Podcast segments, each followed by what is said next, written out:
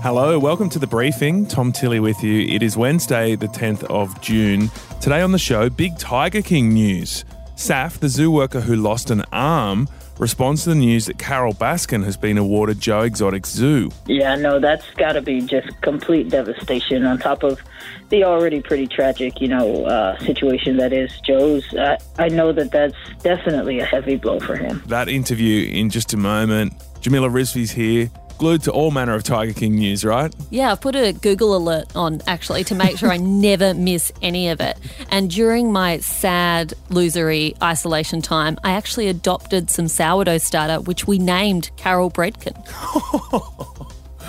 she hasn't That's been ridiculous. good to me. Really? No, good bread? She's not good at cinnamon buns. Still alive? We didn't have a funeral, but she she has left us. All right, let's get into the big news of the day. Let's start with some good coronavirus news. Yes. That's right, good coronavirus news. There have been zero locally spread cases in Australia in the last 24 hours. Well done. Yeah, so there were two cases yesterday, both overseas travellers returning to New South Wales who are now in hotel quarantine. Of course, the big question mark now is last weekend's Black Lives Matter protests. The nature of the coronavirus means it will take about a fortnight to see whether the virus was spread at any of the rallies and how extensively. Yeah, some of those who went to the rally were politicians who will be going to federal parliament today, even though Josh Frydenberg, the Treasurer, is urging them to stay away. Well, the politicians should be leading by example, and the medical advice was clear. Don't go and join tens of thousands of people and demonstrate. Find another way to voice your concerns. Some rare positive news on the jobs front as well. The Treasury now expects the unemployment rate will peak at 8% rather than the earlier predicted 10, which means 500,000 fewer Aussies out of work. Yeah, so it's it's just 2% on the unemployment rate, but that's an enormous amount of jobs, 500,000. And I kind of feel like our expectations were set so low, like our society on so many levels and particularly our economy was set to get smashed so hard by the coronavirus.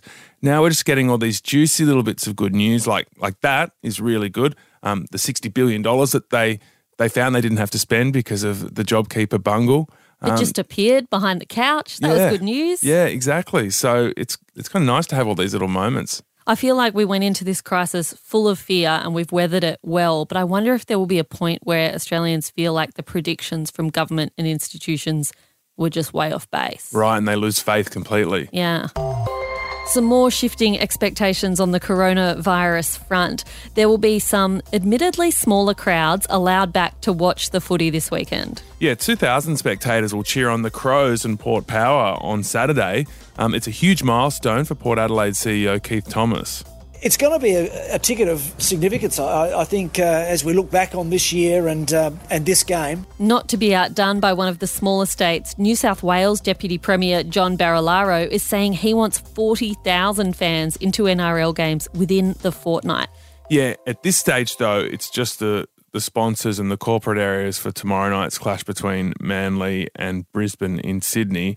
But it's the diehard fans who'll be back in the stands for the AFL at the Adelaide Oval for the showdown.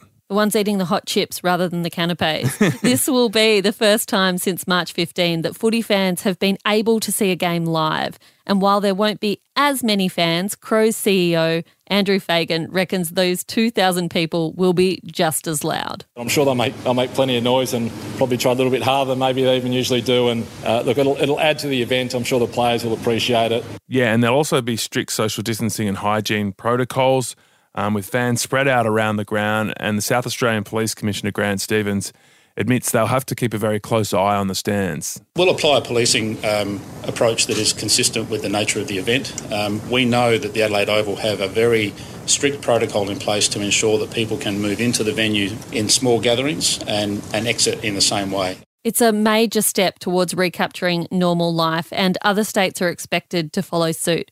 Queensland is tipped to let small crowds back into both NRL and AFL games as soon as the weekend. Yeah, so there's a lot of pressure building to get back to normal. Um, and I guess sporting crowds are the, the, the focus right here. But it seems that the protests over the weekend have completely changed the game. You've got um, people running wedding venues in New South Wales coming out and saying that we're not going to stick by the laws anymore because all of those protesters hit the streets.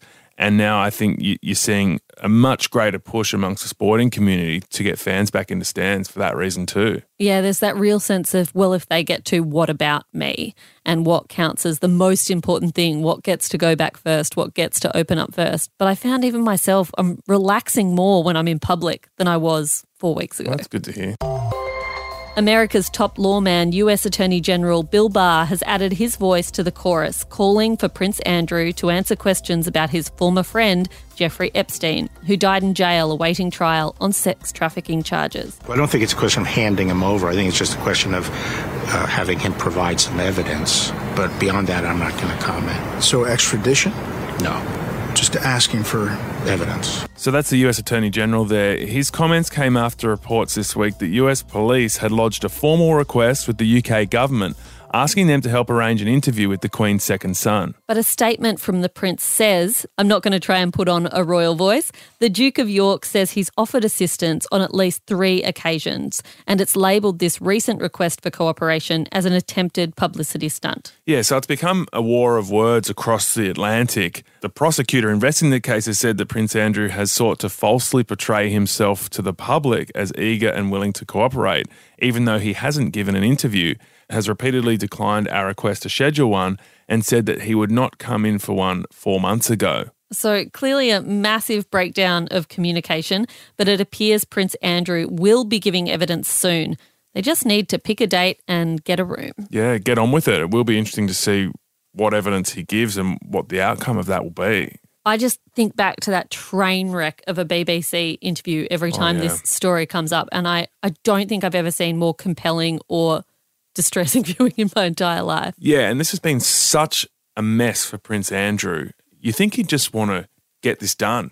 Yeah, You know, get it over and done with. give and his I to know evidence. does the rest of the royal family want to get this out of the way? You'd imagine so. A week after revelations that Microsoft would be replacing human journalists with artificial intelligence, guess what? There's already been a massive stuff up. One of the robots posted a story on MSN about a member of Little Mix's thoughts on racism. However, it attached a photo of the wrong band member. Instead of using an image of Jade Thirlwall, a picture of Leigh-Anne Pinnock was posted. And now Jade's hit out at the company on Instagram saying, at MSN, if you're going to copy and paste articles from other accurate media outlets, you might want to make sure you're using an image of the correct mixed race member of the group. Ah, good on her. And Jade didn't stop there, writing, This shit happens to Leigh-Anne Pinnock and I all the time. It's become a running joke. It offends me that you couldn't differentiate the two women of colour out of four members of a group. Do better. Yeah, and Microsoft has since corrected the article, and it's believed to have asked human staff to keep an eye on what's published by artificial intelligence. Uh, workers, ironically, are also having to moderate and delete comments slamming the company for the mistake made by the robot. So that's not really working out too well. That strategy is it replacing journalists with robots. Um, uh, it's a bit of a sore point at the moment. Just yesterday, the ABC announced um, a further 200 plus jobs will be going, and that comes off the back of the the News Corp announcements of jobs going there. Mm. Every movie I have ever seen where robots replaced humans did not end well. and this is one example of that. But it's true across the board in the media, we're seeing some really scary job cuts happening already. And if you add on top of that this idea that robots can do the gig, whew, doesn't look good. Some of the tech companies are, I guess, doing some of the the tasks and the roles that the journalists did. You've got, you know, services like Apple News, one of the major places people go to get a, a range of different news sources. And so that's provided some jobs for people who might have worked for media companies. But those tech companies are also going to be the quickest companies to move towards artificial intelligence as well. So there's not much hope of jobs there replacing the jobs that have been lost in the media sector. Yeah, as a fellow woman of colour, although not a particularly good singer, we do look different, folks. All right. Thank you so much, Jamila. In just a moment, all the news on Tiger King. We're going to speak to Saff, uh, who is one of the fan favourites on the show. He is the zookeeper that lost his arm.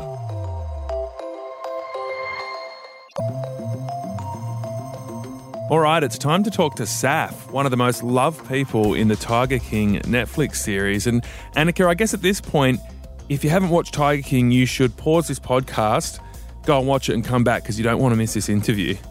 Yeah, so big news for fans of the series last week with a US court awarding Joe Exotic's nemesis, Carole Baskin, ownership of the Oklahoma Zoo that he set up. Carole Baskin will soon take control of the zoo formerly operated by Joe Exotic. An Oklahoma judge ruling in favor of Baskin, giving Baskin control of the 16 acre animal park. Joe Exotic remains in prison right now for his attempt to hire a hitman to kill Carole Baskin. It wasn't worth us defending this property because we just we didn't want it. Yeah, massive news. So, for the handful of you who haven't watched the Netflix series, Joe Exotic is the key focus of the documentary. He's the controversial former Tiger Zoo operator who's serving a 22 year jail sentence for attempting to order a hit on Carole Baskin. Look, they had a really bitter rivalry. She also ran a Tiger Zoo, but claimed it was for animal welfare rather than entertainment.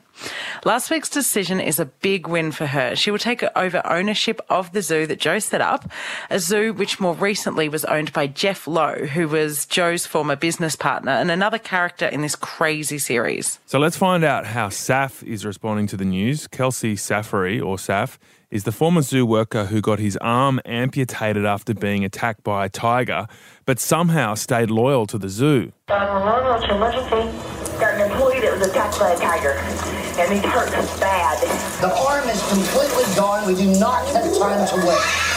You all right? Stay with me. Stay with me. Ladies and gentlemen, before you hear it on the news, I'm going to tell you myself. About an hour ago, we had an incident where one of the employees stuck their arm through the cage and a tiger tore her arm off. I've seen how much they blew it up into this horror story that I felt like the best thing to do was get right back to work.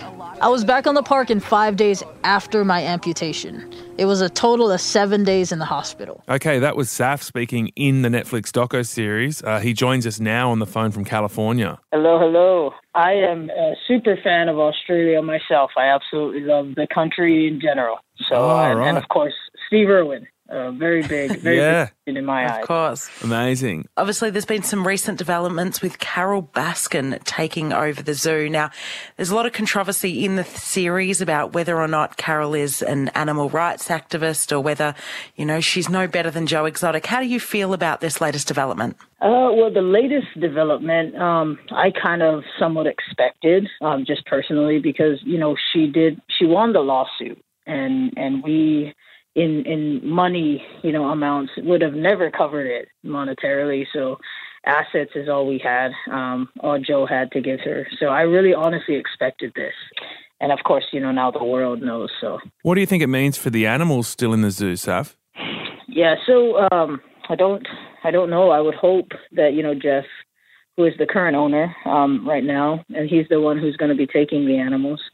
Um, I would hope that he has plans for them. You know, I just, I honestly don't know. In 2018, when I left, I haven't, you know, haven't heard or spoke to anyone from the park. So, Do you trust that Jeff Lowe um, will look after those animals? you know, I'm not, I'm not saying that that will be his number one priority, but I do know that at the core of it all, I, I know he's not going to just let an animal die. He's not going to just um, leave them there to fend for themselves.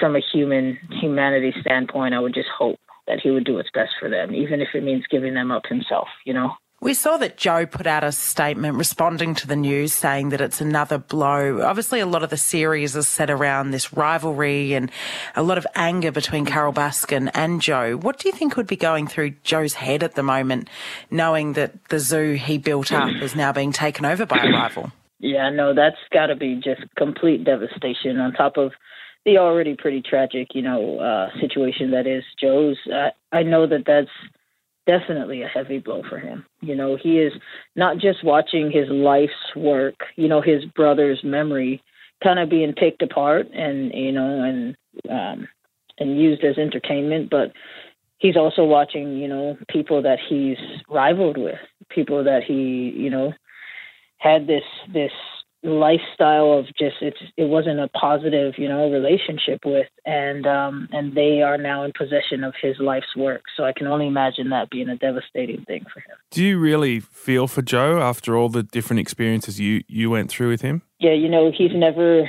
done me wrong as a person. He's made his mistakes that's for sure but so have i. You know and that's just the way that i look at it. Do i feel empathy for him? Absolutely. I'm i'm only human and so is he. I do also believe fully 100% um, in the justice system and uh, i just stand behind whatever that says Obviously, we've seen throughout the series that uh, although Joe did love the animals, the way he treated them obviously wasn't up to scratch a lot of the time. As somebody that is passionate about animals as, as you are, how do you, do you feel seeing that, knowing that animals weren't always treated as well as they could have been? You know, um, it's it's a hard line or a hard, you know, kind of answer to give on that one because every animal that I have personally cared for, I know has been taken care of very well. In fact, I've given my all to just doing that. The, they're saying he didn't treat them well. He didn't provide the right care. I know that as handlers and as as caretakers, we definitely did the best we could with what resources we had. His, you know, demise was that he kind of never had enough of that. It was always a, a quantity over quality thing with Joe, you know, and I think that was the worst part about what he did to those animals. Joe's team put out a statement last week in response to the news that Carole Baskin was taking over the zoo. Um, as we mentioned before, they talked mm-hmm. about his emotional reaction. Um, but they also said they're refusing to accept defeat and that his legal team are filing appeals and that his social media team are rallying public support. So, who is actually on his team now? And do you think they have any good reason to be holding out any hope here? I mean, I don't know who you know this this social media or legal team is comprised of anymore. Um, because I'm sure it's not the same people he had when he was on Park, and that's only because you know it was funded by the park. It wasn't funded by Joe himself. So for Joe and and his supporters, it's never over. Joe never gave up. I don't know that man to to ever give up. So if he even once in any of his conversations with any of his supporters has said, you know, I'll I'll fight this thing to the end, then that's what they would do. And that's the type of supporters Joe has.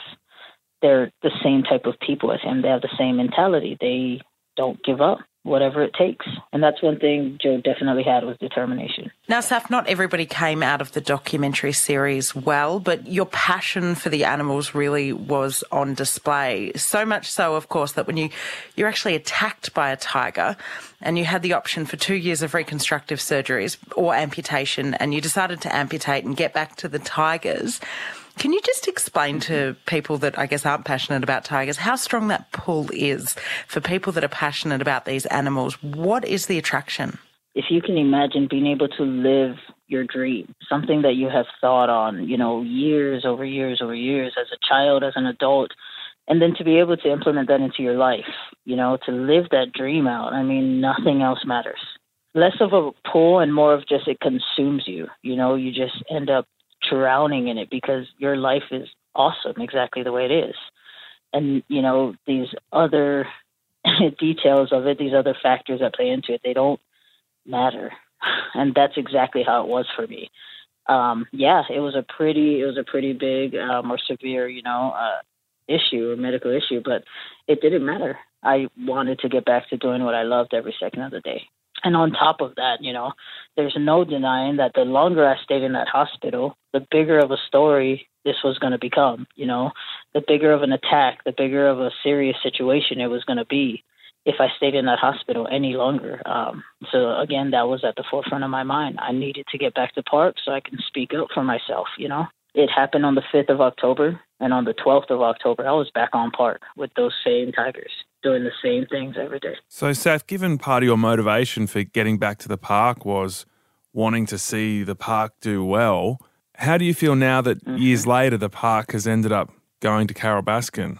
It is, you know, pretty devastating for me to just not just that it went down the way it went down, you know, and, and whatnot, um, or not just the outcome. Really, just the fact that, you know, everything that we worked so hard for, and, and I only worked for almost 10 years Joe works on this since 1997.